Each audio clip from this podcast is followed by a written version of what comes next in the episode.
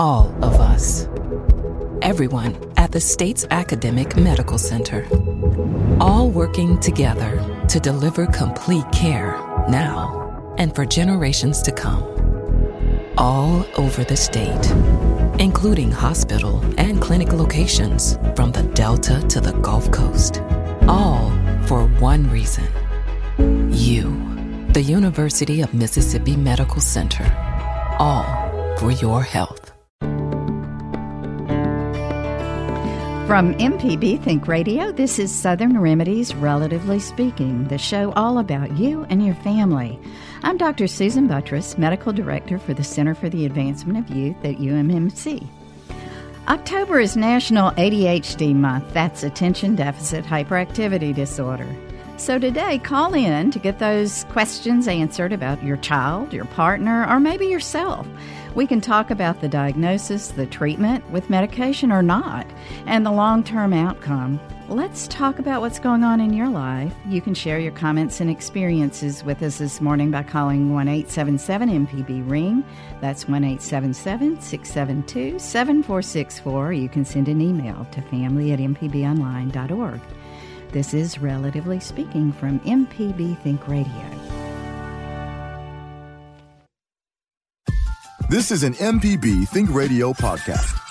To hear previous shows, visit MPBOnline.org or download the MPB Public Radio app to listen on your iPhone or Android phone on demand. Good morning, and thanks for listening. I'm Dr. Susan Buttross, and today we're talking about ADHD, Attention Deficit Hyperactivity Disorder. Yeah, the diagnosis has been out there for a long time. There's been a lot of discussion over the many years that the diagnosis has been out. The name has changed numerous times. This has been sort of a stable name, though. ADHD is what we'll talk about today.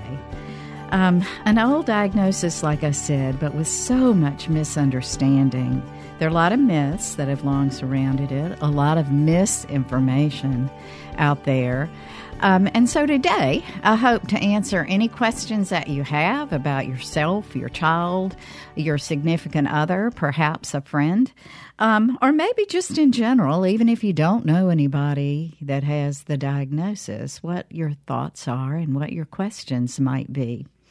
So today certainly um, is sort of an open day. You can call about anything you want to know about ADHD or, or uh, comorbidity, one of those diagnoses that sort of goes along with it. You can give give me a call today at one eight seven seven MPB ring. That's one eight seven seven six seven two seven four six four. You can send an email to family at mpbonline.org. Um, let's start just a little bit about some some basic, very basic things about ADHD. Um, as you you probably know, there's this long list of symptoms that you can have um, to be diagnosed with ADHD. There is no blood test there is no uh, diagnostic test that one can do as far as an x ray, a head scan, um, any kind of blood level, or anything like that. We just don't have that. Now, there's a lot of research going on that has looked with functional MRIs and, and other scan scanning devices, ways to look at what's going on in the brain that's different from individuals with ADHD and individuals who don't have ADHD. And, and there certainly um, have been some um, noted differences for example, we've talked about this many times on the radio uh, the prefrontal cortex. That's the area of the brain, in the front part of the brain that helps with what's called executive function. That's problem solving, um, being able to sort of reason things out quickly, uh, paying attention, staying on task, all that is uh, seems to be mostly executed in the executive function area or the prefrontal cortex. So we know that in individuals who have had functional MRIs, that uh, many times the prefrontal cortex does not light up as well, um, and certainly we know that as the brain matures, that that area uh, matures later, and in all of us, but but certainly in individuals with ADHD, it doesn't appear to uh, mature as early as, say, the average person without ADHD. With that said, um, most individuals who are diagnosed with ADHD get better uh, as years go on. Not all, but most. Almost always, if they have hyperactivity, the hyperactivity gets better with or without treatment. Okay?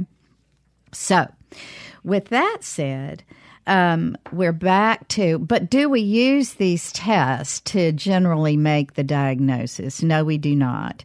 They're expensive tests.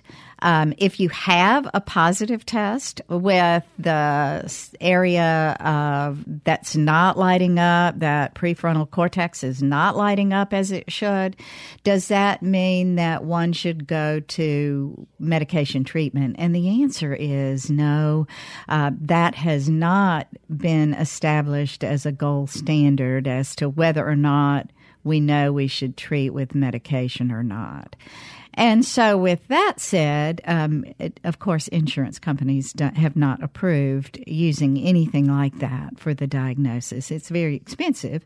Um, we would probably flood the gates with uh, doing that test if it were an approved test, and um, we might have difficulty uh, taking care of other individuals who who need tests for things such as um, uh, brain tumors or um, other concerns, uh, Alzheimer's or other issues. And so, with that said, I'm not promoting for or against. It's just that at this point, a positive test does not necessarily mean that you need a medicine or not, or that you, um, at this point, have an absolute positive diagnosis for that. So it basically ADHD is one of those diagnoses of exclusions. You try to rule out everything else that can cause difficulty with paying attention. And then once you've ruled out all those other things, um, then you can, if you have the symptoms that are listed um, as diagnostic of ADHD, that are listed in our diagnostic and statistical manual put out by the American Psychiatric Association, that's sort of the gold standard that we use to make the diagnosis. But it says very clearly in that um, diagnostic criteria from uh, DSM uh, five uh, is that we have to make sure we rule out other things. We have to make sure that the symptoms are long standing. They didn't just suddenly appear. We have to make sure that there were symptoms that were quite notable prior to age 12. So there are several things that we have to step through as we're looking at ADHD or, or not. So, if you have any thoughts or questions or concerns about the diagnosis, whether it's with yourself or with a significant other, give us a call. This is a good time for you to get your questions asked. You can call 1 877 MPB Ring. That, that's 1 877 672 7464. So, let's talk a little bit about who gets it. Um, who gets ADHD? Uh, you may have seen in the recent literature that that it used to be that about 5%, maybe 7% of the population in the U.S. Um, is diagnosed with ADHD, meets the criteria for ADHD. But um, the Center for Disease Control just came out with a statement saying, um, just I believe it was last month, saying that there has been an increase in the diagnosis from, um, say, uh, that one in five, I mean, sorry, 5% to uh, 7%, all the way up to 10%. So now it appears that, that one in 10 of our population has uh, ADHD or is diagnosed and, and treated with uh, for ADHD. Um, and we'll talk a little bit about treatment in a, a few minutes. But but what do you think might be the increase in the diagnosis of ADHD? Are we are we better at it? Are we better at the treatment? Um, is it perhaps uh, better at the diagnosis rather? Or is it perhaps that uh, we're using it often as an excuse? Do you think it might be overdiagnosed? Or is there something um, new out there that is maybe causing the increasing difficulties that we're having with um, individuals who meet the criteria of having ADHD. Um, what do you think are those issues? It might be um, one of those, or it might be several of those.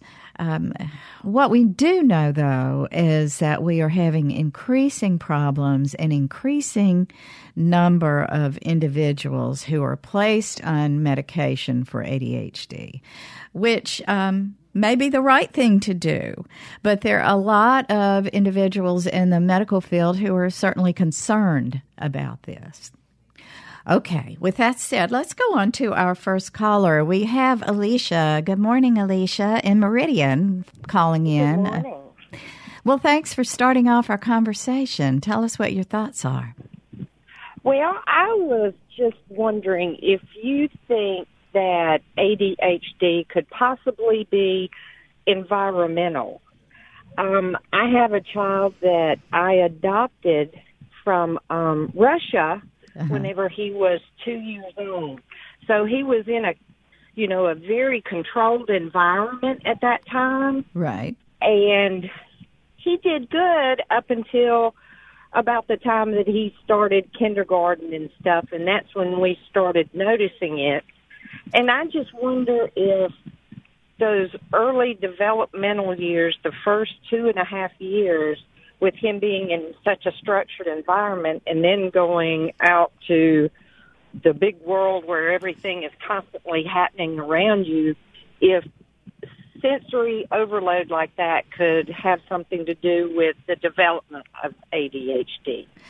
Oh, Alicia, that is such a good question, and and actually, there there has been a lot of uh, look at how much is nurture and how much is nature. Okay, so let's talk a little bit about. We know that ADHD can be inherited. We know that, and it does seem to be. Uh, it, it, there, it's been shown through twin studies that it's highly heritable. Um, uh, very often, individuals who have parents with ADHD inherit it. Um, it's also been shown, though, in um, in some instances, environmentally uh, issues can um, cause a, a child to have maybe more or less symptoms of something like ADHD and certainly other disorders, and we can talk about those as we move along. Um, you adopted a child from Russia, so we know that many times in the orphanages in, in Russia, from a nurturing standpoint, there just wasn't a lot that was ongoing. Um, that there was probably some um, you know, because of the crowdings, many other reasons, there was some um, some nurturing deficits that that went on. There is also some concern about other issues that a child is exposed to during pregnancy, whether that be um, alcohol, which we know can markedly increase the risk of having ADHD and other learning difficulties And then you brought up the the sensory, like you said, the highly organized, the the highly structured um, uh, environment that your child was in before he came to live with you. This is a boy or a girl? I'm sorry. I, missed the boy. ginger. A little boy. Boys, by the way, are do seem to be at higher risk, but some research is showing that maybe that's not so true. With all that said, your your son um, had several possible reasons. I don't know how much you know about the prenatal history, um, what he was exposed to prior to going to the orphanage, or was he placed there right after birth, uh, whether he was exposed to alcohol in utero or not. But those are all issues. And then your point is, um, even in your home, maybe you were very organized and very structured um, and very focused on him. And so then you get into a school where all of the sudden there are 20 or 25 um, kids in a classroom, and um, it's, it's much harder in a bigger group to pay attention, stay on task, not to be overly active. Um, when when you're in a larger group than it is in a small focus group. And certainly in your home clearly you wanted this little guy because you went after him right? Yes, ma'am. so did you see any signs or symptoms at all before he entered the classroom? Not not really, but I mean he was not even exposed to like um animals like a dog or a cat that we had. mm-hmm. Had never been in a bathtub, had never had a lot of different foods. right So he was definitely turned on to high sugar foods whenever he could get the chance. And Right. So it was just it was a lot. He hadn't, you know, been out outside much. He hadn't been in a he had never been in a car. So yeah just yeah the whole so world around him was just and you adopted him at what age he was two years and one month old. Two years, one month. So that is a very long time. And we've talked about the the early brain development and from from birth to three, the the the brain is doing amazing things. Over a million synapses are happening um, per second in the first year or so of life. And so when you're not exposed, sometimes those pathways aren't laid down as well as they should be in the brain. Now, I'm not saying that that you can't recover, uh, but sometimes Oh it, yes, it he's twenty one now and out on his own. Oh, wonderful. and he's Yeah. doing well. Oh, he's doing great. Good. He's doing great. Well, you know, he was one of the lucky ones. Um, had he remained in an environmentally deprived situation as he was in that orphanage, um, as you describe, then we know the outcome would have been incredibly different. So, Alicia, you saved that little guy, but your question absolutely is right. That environment can can set the stage for what you have to deal with later. So thanks for st- thanks so much for starting us off in our conversation on ADHD and other listeners. Please give us a call. This is a good time to talk about your specific cases or maybe thoughts or questions about how it's diagnosed, how it's treated, maybe some successes that you've had or some failures. You can give us a call at one eight seven seven MPB ring. That's one eight seven seven six seven two seven four six four. You can send an email to family at mpbonline.org to join the conversation. This is Relatively Speaking. I'm Dr. Susan Buttross. We'll be right back. This is an MPB Think Radio podcast. To hear previous shows, visit MPBOnline.org or download the MPB Public Radio app to listen on your iPhone or Android phone on demand.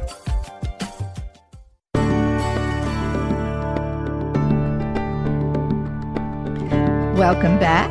This is Relatively Speaking. I'm Dr. Susan Buttross, and we today are talking about attention deficit hyperactivity disorder, ADHD.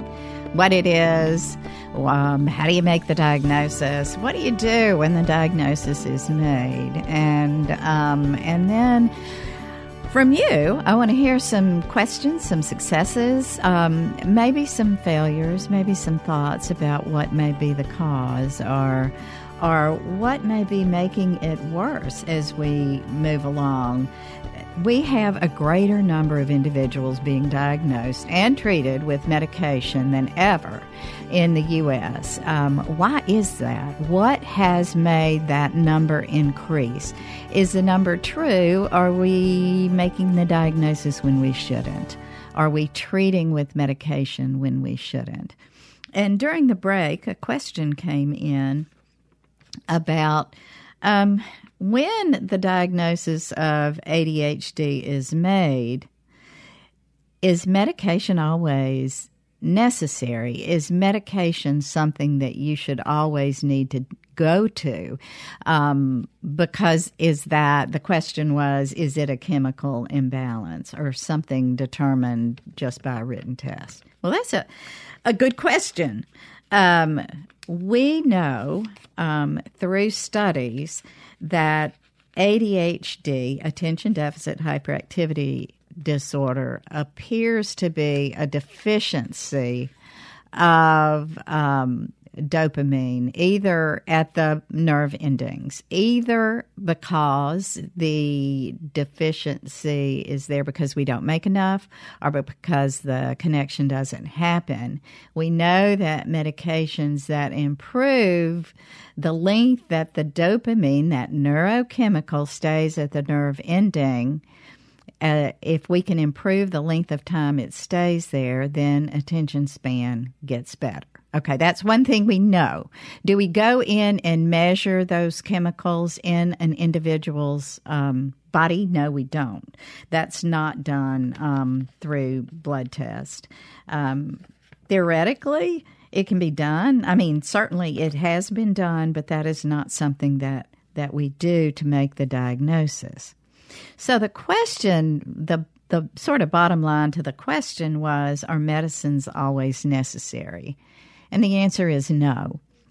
Um, for for many reasons. They're different degrees of ADHD, first of all. So if one has mild problems, if they meet the criteria, but they're only mild problems, um, then certainly you would want to make some behavioral modifications to help um, before you would just jump into treating with uh, medication. Because from the outset, let me just say that any medication, any medication, and that goes for aspirin, um, acetaminophen, Tylenol, um, Advil, antibiotics, um, ADHD medicines of any sort. Any medication has the risk of side effects any medication. And so, um, one shouldn't use medication unless there's an absolute need. That's just a bottom line. So, there are other um, treatments for.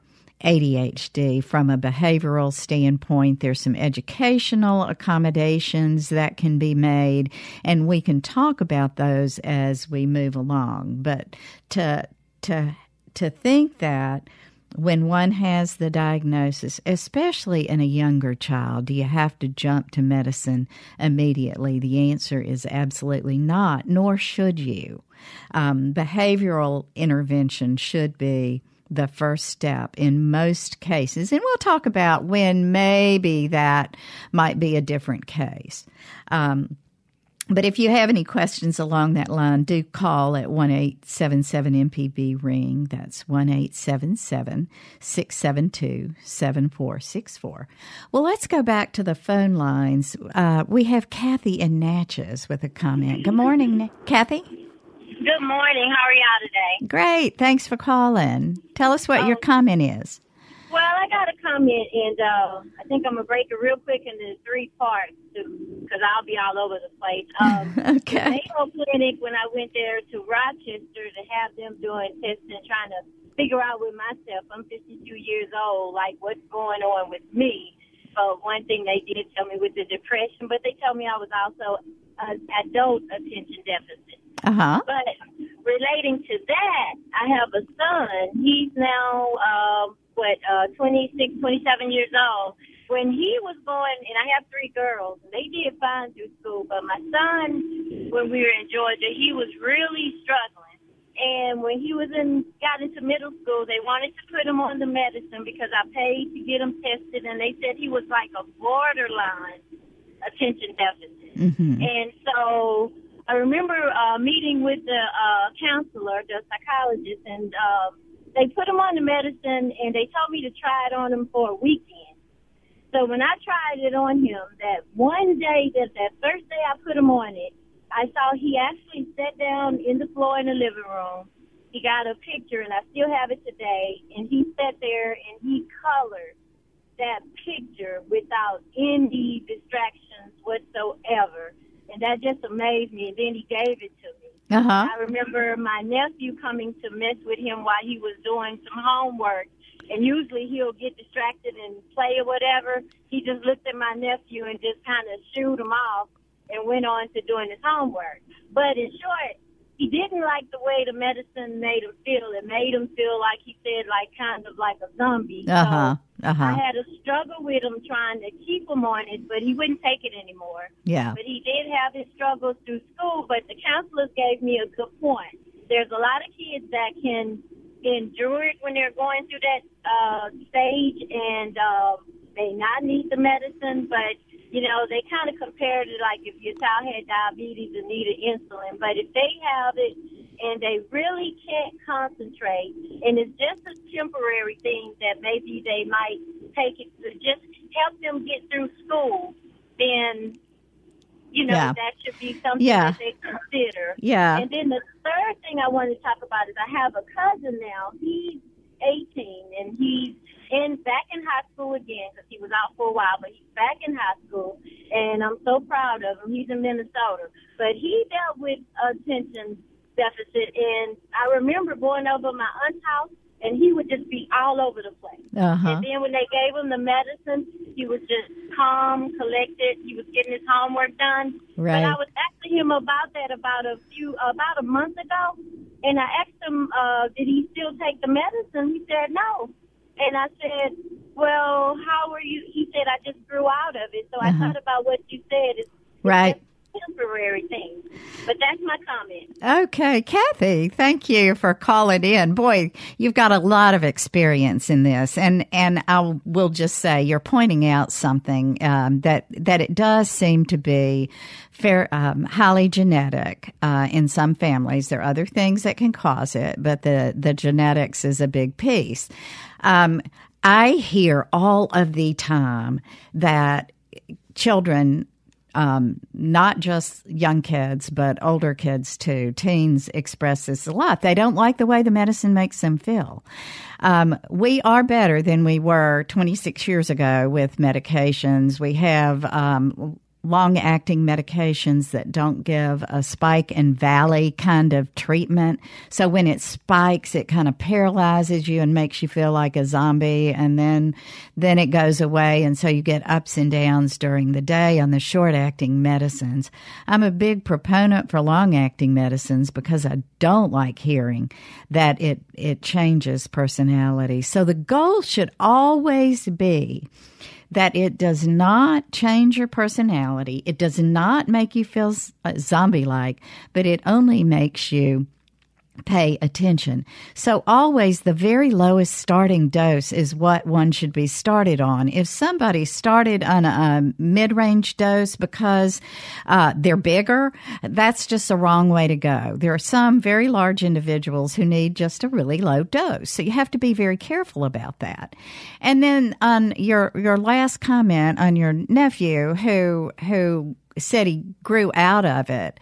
Like I said, as as individuals get older, the brain matures, and there's very good evidence that by 25 um, or even in the late 20s for some males, um, they may continue to have um, maturation of that front part of their brain, that executive function. So as it gets better, um, the the ADHD symptoms go away. The same thing goes for one as they get older. The dose need for treatment sometimes goes down, not up, as has been mistaught over the years. So, those are some just some points that I wanted to make sure. Um, as we talked about your three different cases, adult ADHD can exist. Um, you can, you should have had symptoms prior, and I bet you did, Kathy. But um, also, there are often comorbidities that go along with it. Depression also alone can make it difficult for you to pay attention. So, those are all different things you really need when you're looking at somebody to treat you for ADHD. You make sure you need to make sure you need to have someone who really knows what they're doing knows what to treat first. If there's depression, obviously, you should treat that first before ADHD. Um, and we can talk more about that as we move along. Um, but I appreciate your call, Kathy, and um, you certainly have had a lot of experiences. Um, before we go to our next break, let's go to Dale in Vicksburg. Dale, thanks for calling. You have a son with ADHD? Uh, yes, my oldest son, uh, 11 years old. I have three kids, and uh, you know, when he was younger, you know, we kind of noticed that he was a little different than the you know the other two kids. Just you know, very much more active and stuff, but you know, just and, and couldn't pay attention. Well, when he got in school, uh, he started having a lot of problem reports coming from school, like you know, he'd two, two or three times a week he'd get yellow faces, a couple times a month red faces. Right. And uh so then we, you know, we took him to, to the doctor and be like, hey, you know, this is what's happening. And it, the doctor that he actually saw had ADHD uh, himself and was like, yeah, this is what I believe it is. Well, they gave him the medicine, um, and then he went back to school and he finished the entire year out with green faces after that. And it's interesting. The other caller mentioned the zombie. Right. Thing. Um, I was scared about that because I heard that a lot. But with with him, uh, if he took it and you'd seen him before and after taking it, you wouldn't hardly notice that there was a difference at all. I mean, he was still far more active than the other kids, but it just brought him together enough, I think, to, to, to sit in class and, and be able to pay attention to do what he needs to do. I mean, we don't give him any outside of school, and the dosage is literally made to last through the school day mm-hmm, and stuff mm-hmm, like that. Mm-hmm. Um, yeah, I'm curious, Dale. Do you mind telling us what medication he is on? Uh, he's on Adderall. Uh huh. I so guess the, they started him on a five, and then they gave him a ten uh, time Uh-huh. release because Uh-huh. the five was only last in the morning. Right. The afternoon was having issues. So, Yeah. yeah. So that means that your son was on the dose that he needed to be on. I just I love hearing that that he's still active and and interactive and wants to be around other people, but at the same time is able to attend to task. And so that that's the perfect dose. I think one one issue that that we've often gotten into with the treatment of ADHD, and and I, I have to blame uh, primary care providers and specialists for this, is that so many times we try to get to perfection, and so we push the dose up higher. So yes, they're perfect all the time in school, but they also um, are a little bit paralyzed, and we need to stay away from that and realize that some kids are extroverts, some kids are introverts, some kids are going to be more active and interactive than others, and to try to make everybody the same is absolutely wrong. So I'm glad to hear that's the kind of success, Dale, that I love to hear, and I'm I'm happy to hear your son uh, made it through. So is he a successful adult? Oh, he's still currently 11 right now. He's oh, 11. now, oh, he's a yeah, little he's- guy still. He's Good. doing great. Yeah. Doing great. Well, good. Well, thanks for your call, and uh, you you pointed out what what we as parents need to be asking for as we're moving along for the treatment. If a child's going to be treated for ADHD, it needs to be uh, with medication, a low dose, a dose that does not change their personality, and a dose that allows them to feel good and interact, or it's the wrong treatment. Um, Jay, is it okay if we go on to the next caller? I think we'll stay on the lines um, before our next break. We have Stephanie, who's been very patiently waiting in Arkansas. Hi, Steph. Hi. Thanks for calling. You have some comments about dopamine. Yes, I am a Trager practitioner, and I uh, spoke at Harvard to a group of scientists about um, the research on brain.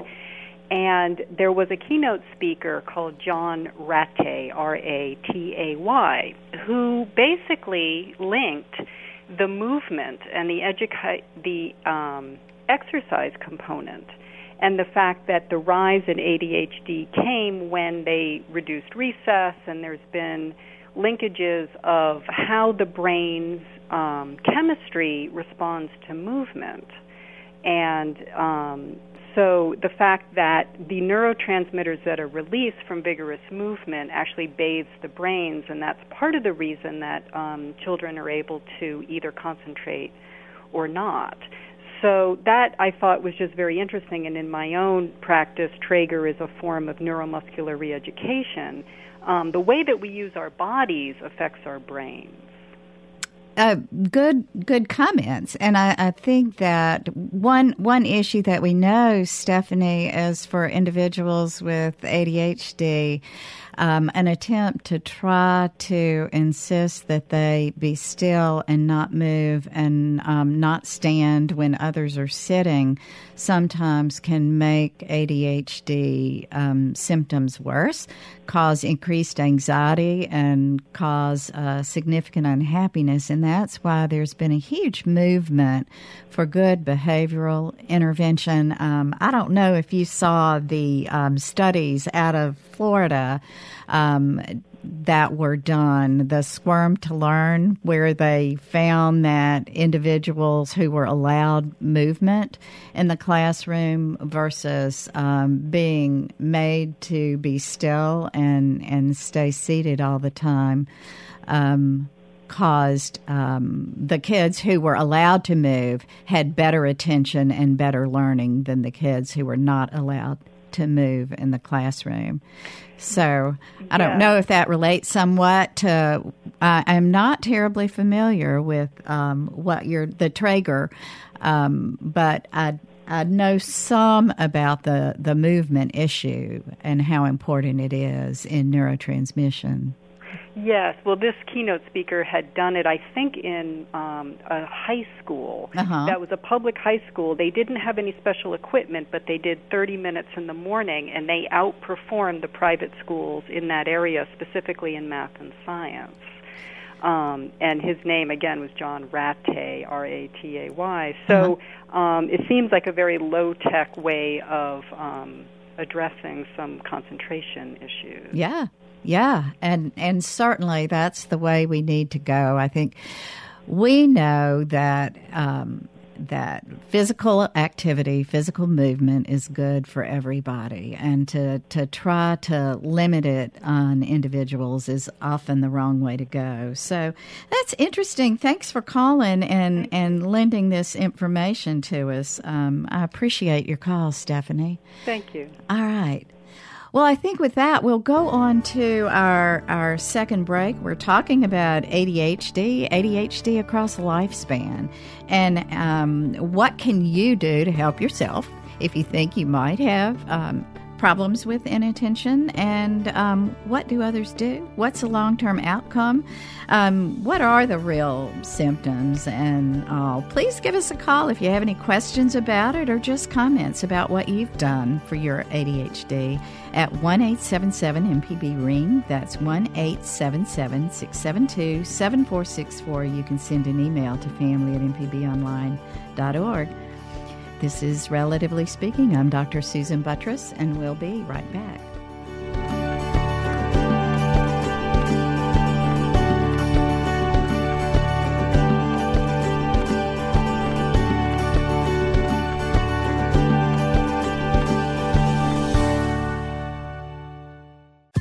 This is an MPB Think Radio podcast.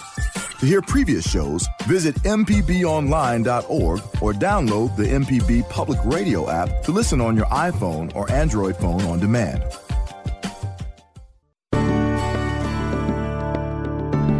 Welcome back and thanks for listening. I'm Dr. Susan Buttross, and today we're talking about ADHD, attention deficit hyperactivity disorder. Um, clearly, a neurodevelopmental disorder, um, big time genetically mediated disorder, uh, not not an effect from poor parenting, though a disorganized parent certainly can make things worse for that child with ADHD. It's also not a disorder caused by uh, sugar, simple sugars, though in a very limited number of children, perhaps. Um, uh, refined sugar can make the symptoms worse. But there is some evidence from that, from a nutritional standpoint, there may be some things that we need to do, we need to make sure we're doing um, that can help along. Um, there are also some uh, physical things that we need to make sure that we do. So let's talk a little bit about that. And if you have any thoughts or questions as we're moving along through this, I really would love to hear from you um, about your thoughts or maybe questions from a nutritional or or um, uh, other physical standpoint, what you've done, you can give us a call at 1 877 MPB Ring. That's 1 877 672 7464. All right. Well, let's talk about the nutritional issue first. Um, first of all, um, this will sometimes I get on my bandwagon about this, but from a nutritional standpoint, um, too many of us are taking the easy way out, the shortcut way out. Um, uh, there was a story actually on NPR about the the number of households that depend significantly on fast foods to feed our children um, has been growing and growing. And um, I know we are uh, a time limited uh, group of individuals here in the U.S. We often are vastly overscheduled in the U.S., but from a nutritional standpoint, if you rely on fast foods, uh, typically we're looking at uh, foods that are very high in the kind of fats that we don't want, the saturated fats, um, and uh, high in uh, simple carbohydrates that are just not good for us. They contribute to um, our society becoming overweight and um, and undernourished. Um, if that makes sense. So yes, you can be overweight and not be nourished properly. So, what are some of the things that we need in our diet to be able to pay good attention? And this is when you start looking at these dietary supplements that are supposed to treat ADHD. Um, this is this is what they're hanging their hats on. So my my um, urge to you is instead of going for some sort of dietary supplement, if you can, try to work on changing the diet. So, what do you want to change the diet to look like? Um, important to make sure that you have a good varied diet with with B vitamins in it, C vitamins. Um, you need to make sure that there's zinc and magnesium in the diet and omega 3 fatty acids. So, the one that keeps being pointed to, omega 3 fatty acids, um, the story, the, the studies are still somewhat sketchy, but there is maybe some evidence out there that we still need to look at that as far as being able to have good executive function and good attention attention span and um, all. So, omega 3 fatty acids are in um, nuts like almonds and pecans, walnuts, also in fennel. Um, some of the other things that you can get omega 3 in is obviously uh, salmon, um, tuna, and um, other other fish in the sea. So to to try to add that, if not daily, some in the diet. If your child is allergic or absolutely will not eat, it's probably not a bad idea to think about an omega three fatty acid supplement.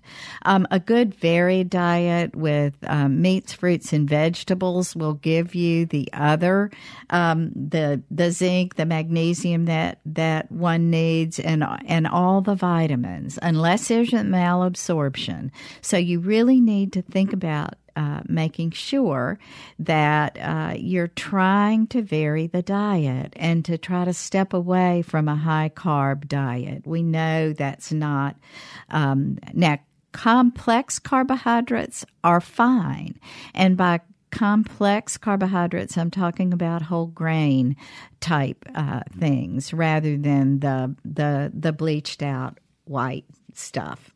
So think about that. Okay, the other thing, we know that individuals with ADHD, it has been shown over and over and over again, they perform better if they're allowed to exercise. So incorporate 30 minutes a day of physical activity. It should not be that hard. If there's too much homework, you need to go to your school and and have a meeting with the school board if nothing else to talk about why your child has no time to get outside. The same thing needs to happen during the school day. A child needs to have a physical break during the school day. Every child will concentrate better and there are studies that have shown individuals who have breaks during the day perform better than individuals who do not have physical activity and breaks during the day. The very worst thing I and I say this every single time to parents who tell me recess has been taken away from a child because they didn't complete their work. That's the worst thing you can do.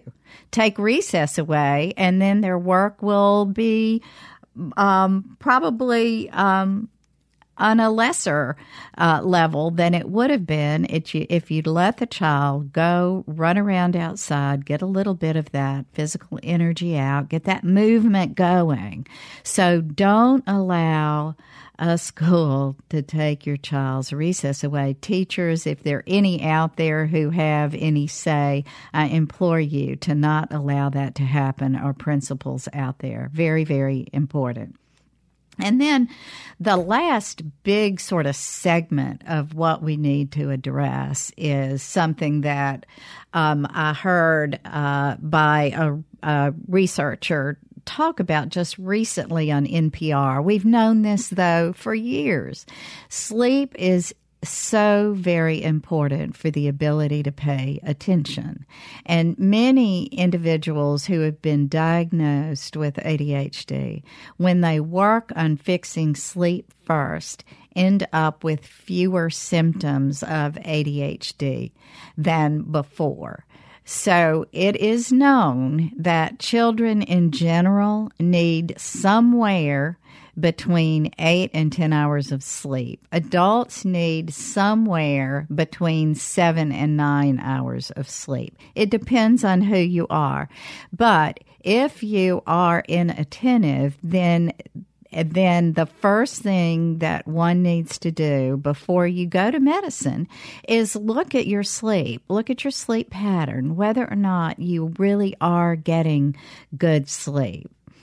And then the other thing that I, I want to say to everyone is um, because it the diagnostic criteria of ADHD are simply diagnostic criteria. It's a list of things that a teacher can say you have, like not paying attention, or a parent can say that you have, like the hyperactivity or disorganization or losing things easily. That is a list.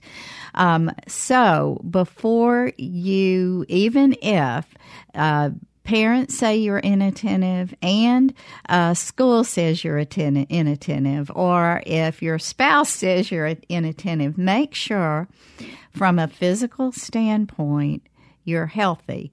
Um, I already said sleep. I already said from a nutritional standpoint. But you also need to make sure that there is no iron deficiency anemia going on out there that's undiscovered that your thyroid is functioning very well. A thyroid that is, it kind of, um, your thyroid controls sort of the metabolism and the energy use in your body. Okay. And so if it's working too rapidly, if it's at too high a rate, you can be jittery and hyperactive um, from that. Your blood pressure can be up. If it's too low, you can be lethargic and tired and slow moving, and your blood pressure can be low, and that can cause problems. So you need to make sure that as you're um, looking at a potential diagnosis for ADHD, that you've looked at the whole body, not just part of it. And you need to make sure all of that has been ruled out. And then the other thing that we talked about with one of our callers earlier is from a mood and an anxiety standpoint, if you are depressed, or if you are overly anxious, you are likely not going to be able to pay attention.